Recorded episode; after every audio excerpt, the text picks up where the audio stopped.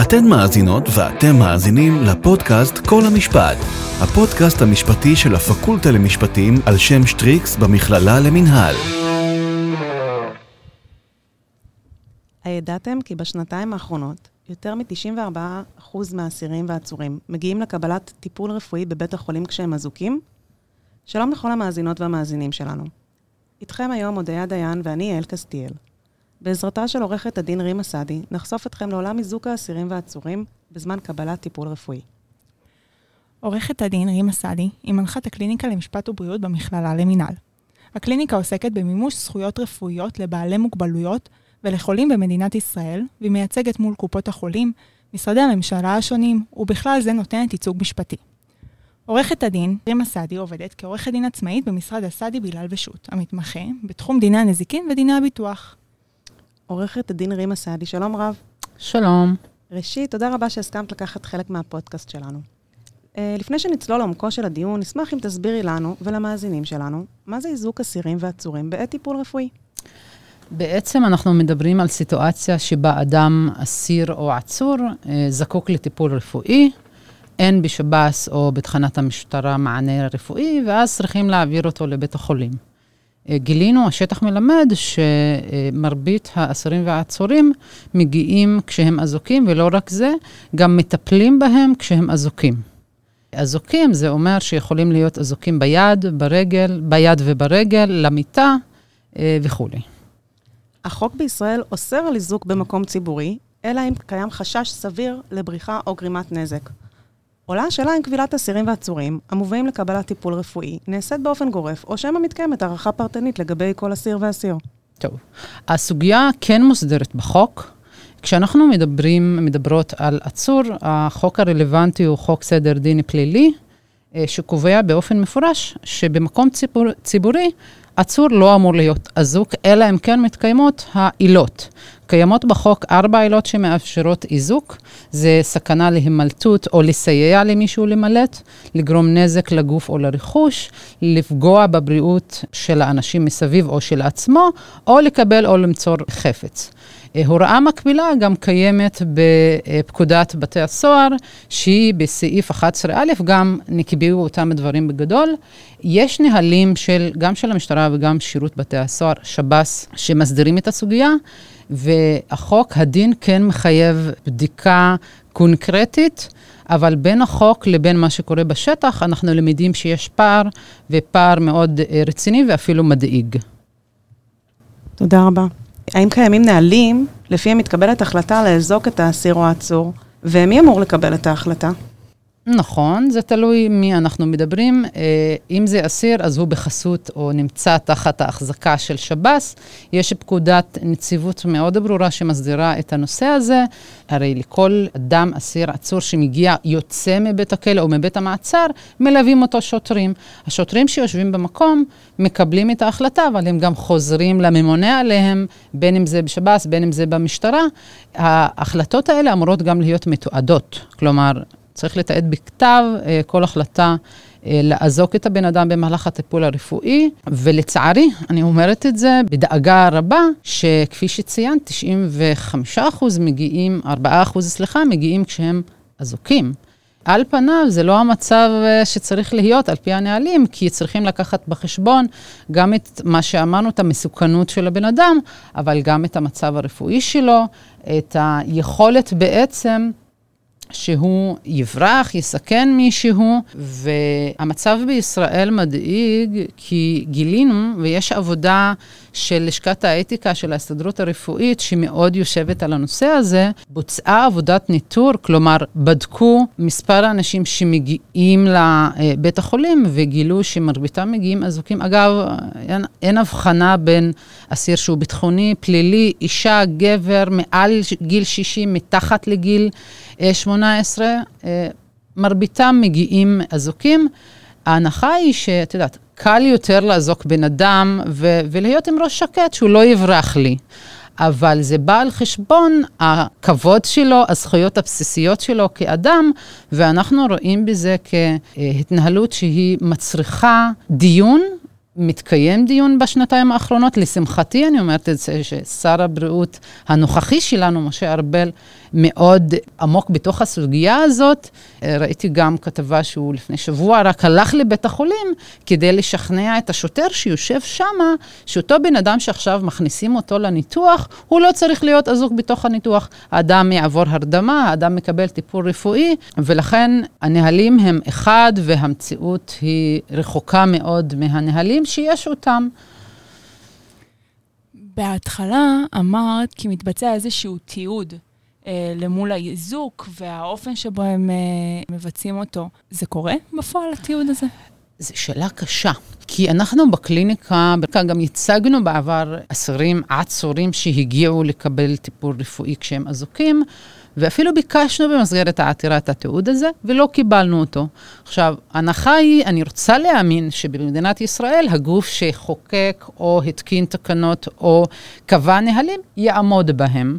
לצערי, זה בפרקטיקה מאוד קשה לדעת אם יש את התיעוד הזה. אני יכולה להגיד לך שמהמקרים שאני הצגתי, לא, לא היה את התיעוד הזה. אני לא יודעת אם הוא לא היה קיים, או המשטרה נמנעה מלמסור לנו, אבל עקרונית צריך להיות תיעוד כזה, ואני מקווה שבאמת מתקיימות הערכות פרטניות, והם כן מתעדים את ההחלטות האלה. אגב, אני רק חייבת אה, לציין שגם הנהלים שנקבעו, קובעים באופן מפורש שמי שמחליט על הכבילה צריך לקחת בחשבון גם אם יש אמצעי סביר אחר. כלומר, לבוא ולקפוץ לאיזוק, שהוא סעד מאוד קשה, ואיזוק צולוב שאפילו מבחינה בינלאומית יכול להיות, uh, לעלות כדי עינוי, זה קל, אבל זה לא נכון, וזה בעינינו מהווה פגיעה מאוד קשה בזכויות האדם. רים, כאמור, את מנהלת הקליניקה למשפט ובריאות במכללה למינהל. הגשתם בעבר עתירות רבות אה, לבית המשפט המחוזי לשחרור אסירים אה, מהאיזוק, ותוכלי בבקשה אולי לספר לנו על מקרה ועל ההכרעה שלו בבית המשפט? אני אספר סיפור שהוא בעיניי אה, ככה בולט והוא קיצוני. זה לא כל המקרים. ותכף גם אני אחדד, כי לא כל עצור שמגיע לבית החולים, אפשר לשחרר אותו, וזה לא הדרישה. היה לנו מקרה של אדם שהיה עצור, והוא היה מורדם מונשם. למרות שהבן אדם מורדם מונשם, מישהו במקבלי ההחלטות החליט שצריך לאזוק אותו, ולא רק לאזוק אותו, לאזוק אותו למיטה. בעצם, ללא כל יכולת, הבן אדם ממילא אה, מורדם מונשם, לא יכול לזוז, לא יכול לברוח, אבל מישהו חשב שזו החלטה סבירה. אנחנו חשבנו שזה לא גם לא סביר, לא חוקי, וגם לא צריך להיות במדינת ישראל בשנת 2022-2023. אה, עתרנו לבית המשפט, הופתעתי שנציג המשטרה כן הגיע וניסה לגונן על העמדה של איך סביר לאזוק אדם מורדם מונשם. לשמחתי, בית המשפט הבין את הבעייתיות וגם נתן החלטה פורטת שבנסיבות המקרה לא היה סביר לאזוק אותו, והוא ביקש מהמשטרה לעשות הערכה כל כמה זמן כדי לבדוק האם החלטה שקיבלתי לפני שמונה שעות לאזוק אותו עדיין רלוונטית, תקיפה, צריך לשנות אותה וכולי. מקרה אחר שהגיע אלינו, אמנם לא מורדם מונשם, אבל עם פגיעה קשה בעמוד השדרה, ללא כל יכולת לנוע. גם אדם כזה מצא את עצמו בבית החולים אזוק אה, צורה מאוד לא סבירה. וגם במקרה הזה ראינו לנכון לעתור לבית המשפט, להגיש עתירת אסיר, מה שנקרא, ולשמחתי במקרה הזה דווקא כנראה מקבלי ההחלטות הבינו שיש בעיה והודיעו לבית המשפט שהם פשוט משחררים אותו מאיזוק. ואז עולה השאלה, האם האדם שלפני הגשת העתירה היה מסוכן, אחרי הגשת העתירה פתאום לא היה מסוכן, למרות שהוא נמצא עדיין באותו מצב רפואי של לפני הגשת העתירה. אז רים, מה האפשרויות העומדות בפני אסיר או עצור שכן מגיע אזוק, למרות שאין צורך בכך לטיפול רפואי בבית חולים? תקשיב, אחת הבעיות שקיימות בתחום הזה, שאסירים או עצורים, אפילו אני יכולה להגיד ככה שגם אפילו סניגורים ועורכי דין לא יודעים ממש שזה לא סביר לאזוק בכל צורה שעולה על רוחו של, שושר, של שוטר, סליחה, שאגב, כל הזמן יושבים ליד האסיר או העצור, שוטרים ששומרים עליו, או אה, סוהרים, 24 שעות. אז יש שתי אופציות. אופציה ראשונה זה שאם הוא התמזל מזלו של העצור או האסיר ויש צוות רפואי שהוא רגיש לסוגיה, אז הצוות הרפואי, גם על פי הנהלים, יכול לבוא ולהגיד לאותו שוטר שיושב שמה, המצב הזה לא מצריך איזוק, זה אולי עלול חלילה לפגוע בטיפול בו, בסיכויי ההחלמה, ואז אה, מה שאמור להיות על פי הנהלים זה שיתקיים אה, פורום הכרעות, כלומר, נציג של המשטרה או שירות בתי הסוהר, יחד עם הצוות הרפואי, ישבו ויקבלו החלטה לאחר שבחנו גם את המצב הרפואי שלו. צריך לזכור, בסופו של, של יום, לא מענישים אסיר או עצור בבריאותו. הוא אמור לקבל טיפול רפואי נאות שמכבד אותו ואת פרטיותו. אה, האופציה השנייה שעומדת בפני אסיר שלא משחררים אותו מאיזוק, למרות מצבו הרפואי והיעדר העילות אה, בחוק, זה להגיש עתירה, לפנות לבית המשפט. זו עתירה שנידונה תוך יום-יומיים, מבינים שמדובר במשהו דחוף, שכאן ועכשיו שצריך להכריע בו, וזה תהליך. עדיין הבן אדם יום-יומיים אחרי שמגישים את העתירה בשם שלו, הוא עדיין כנראה יישאר אזוק עד שיתקיים הדיון, אבל זה מה שהחוק, הדין אה, אה, נותן לנו במקרה הזה. ככה אני אחדד קצת מבחינה משפטית, כי כשאני, או כשאדם עצור, אז מתקיים דיון בתנאי המעצר, במעצר שלו. ואז במקום להגיש עתירת אסיר נפרדת, אפשר לבוא ובדיון על המעצר, להעלות את הטענות לגבי האיזוק כחלק מתנאי המעצר. זה נורא מעניין. הרי את עורכת דין נזיקיסטית, יש לך ניסיון רב. את חושבת שניתן לתקוף את המצב גם מבחינת דיני הנזיקין? או, שאלה מאוד יפה. ואני חושבת, תקשיבי, אנחנו גם בקליניקה, אני אגלה לך סוד, לך ולכל המאזינים והמאזינות, אנחנו בעמדה שצריך כן להתחיל ולתבוע בנזיקין. כי כשמגיע אדם ואומר, אזקו אותי במשך שבוע שאני בבית החולים מורדם מונשם, וגם אחרי שהתעוררתי מההנשמה וההרדמה, עדיין אזקו אותי ומנעו ממני ופגעו בכבוד. ובית המשפט בא וקובע שכן, ההחלטה היא לא סבירה ולא הייתם צריכים לעשות את זה, אני חושבת שהסעד של לתבוע בנזיקין הוא הכרחי כדי לנסות אולי ולשנות את ההחלטות אצל מקבלי ההחלטות ולגרום להם להבין שהחלטות שהן פזיזות, שהן שרירותיות, שנלקחות באופן גורף, אולי יכאיבו להם בכיס ויצטרכו לשלם לאנשים שאזקו אותם וגרמו להם לסבל. צריך להבין, איזוק הוא לא סתם למנוע ממני לזוז, זה גורם סבל וכאבים שהם מעל ומעבר. ואגב, אה, איזוק צולב, אפרופו איזוק, הוא אחת הצורות הכי קשות לאיזוק.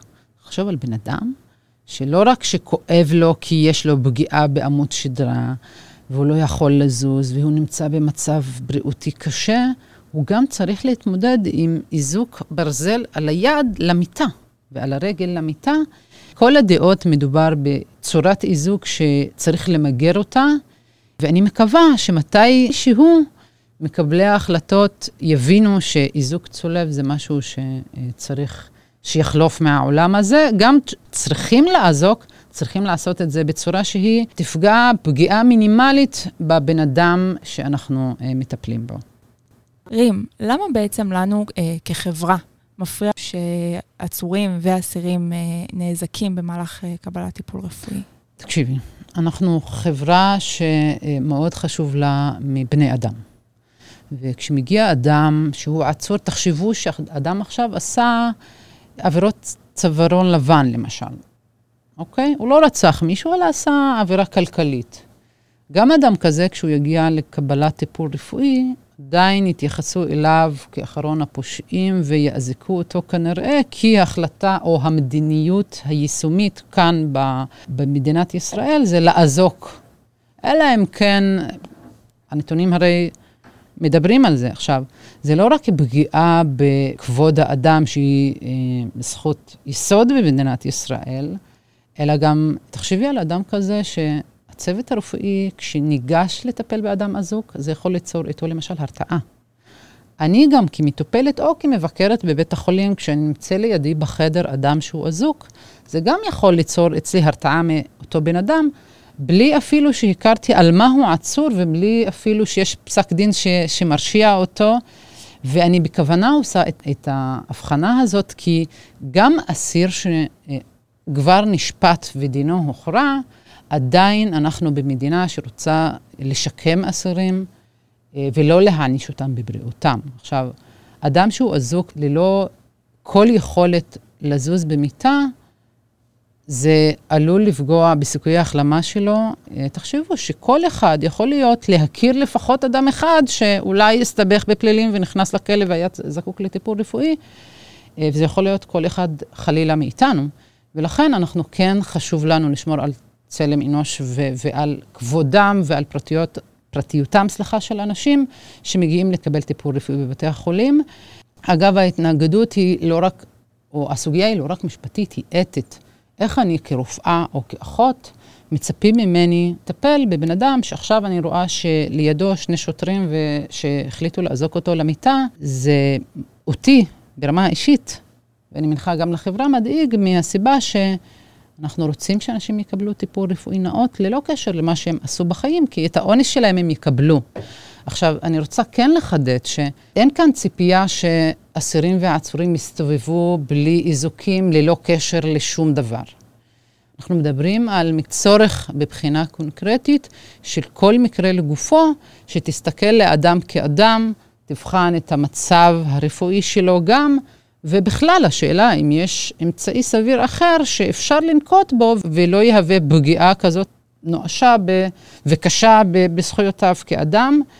אני גם חושבת שהסוגיה הזאת היא, היא מלמדת על, על מצב שהוא, גם כשיש נהלים, ועל פניו הנהלים הם מצוינים, והם כביכול נותנים מענה, ברמת היישום, אנחנו לא רוצים שכל משרד ממשלתי או כל גורם אה, ביצועי יעשה כל העולה על רוחו. כל זה, אני חושבת, מסתכם באמירה שהיא לנו כחברה, חשוב שגם אנשים שעשו משהו פלילי, עדיין יתייחסו אליהם כבני אדם, נקודה. אה, עורכת הדין רימה סעדי, אנחנו מודות לך מאוד על שלקחת חלק בפודקאסט שלנו. ועל הידע הנרחב שהצגת בנושא כל כך חשוב, שיש צורך לדון בו. תודה רבה לכן, יעל והודיה.